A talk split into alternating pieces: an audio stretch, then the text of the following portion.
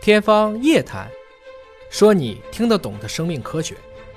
欢迎收听今天的《天方夜谭》，我是大葱，为您请到的是华大基因的 CEO 尹烨老师。尹烨老师好，大葱过年好啊！这个过年期间不安生啊，对这个除了有冠状病毒导致的肺炎，同时呢还有很多的谣言。谣言哎，比如说最近呢就出了一个，说是一个来自武汉的刘姓中年女子在上海被查出了疑似病例，最终呢甚至挖到了她叫刘庆香啊，是武汉卫健委的副主任，在上海有四套房，是因为玩忽职守，结果呢导致自己感染了还怎么地？这个尹老师，咱们得好好给大家辟个谣了。这个我今天早上也看见了，而且很多的这种阴谋论的人又开始刷屏了啊！哎添油加醋的说跑到上海有四套房子，有一套就两千万，哎，这四套房子至少值五千万吧？自己带病毒，完了又感染，还能跑到上海，又是贪官，又临阵脱逃嗯，还在四个房子里面相互的这个窜逃啊，躲避所谓的什么检查，啊、你信吗？这看起来就有点扯。这不太可能啊！嗯这个因为武汉华大也是目前在承担的这个抗击疫情这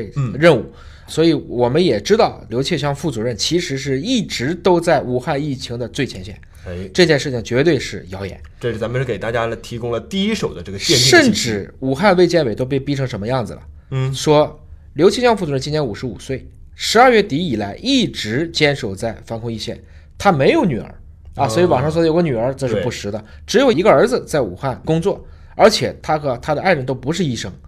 甚至说爱人已经离世了。啊我觉得这是把我们的官员这种在前线一线扑上去的官员，这个时候连自己的家里的私事儿，就为了去打结缘都要去写出来，发这种谣言的人真的该抓。所以你看，为了给大家还一个清白，让大家平息一件本来毋须有的事情，还得把自己的隐私向对外公布啊。所以我们也不知道这些造谣的人他的用心到底是什么、啊！我也希望在疫情当前，不要再用这种所谓的子无虚有的谣言再去干扰本来就很辛苦、免疫系统就很低下，你再给人添个乱，这个时候你真的是民族的罪人。当然了，我们也同时看到了很多的这个一线的基层医生自发的情愿说我要身先士卒来抗击这个疫情。所以呢，在这儿呢，我们还向广大的医疗工作者们向他们致敬，在疫情的第一线，还是他们在守护着大家的健康。我们下期节目时间再会。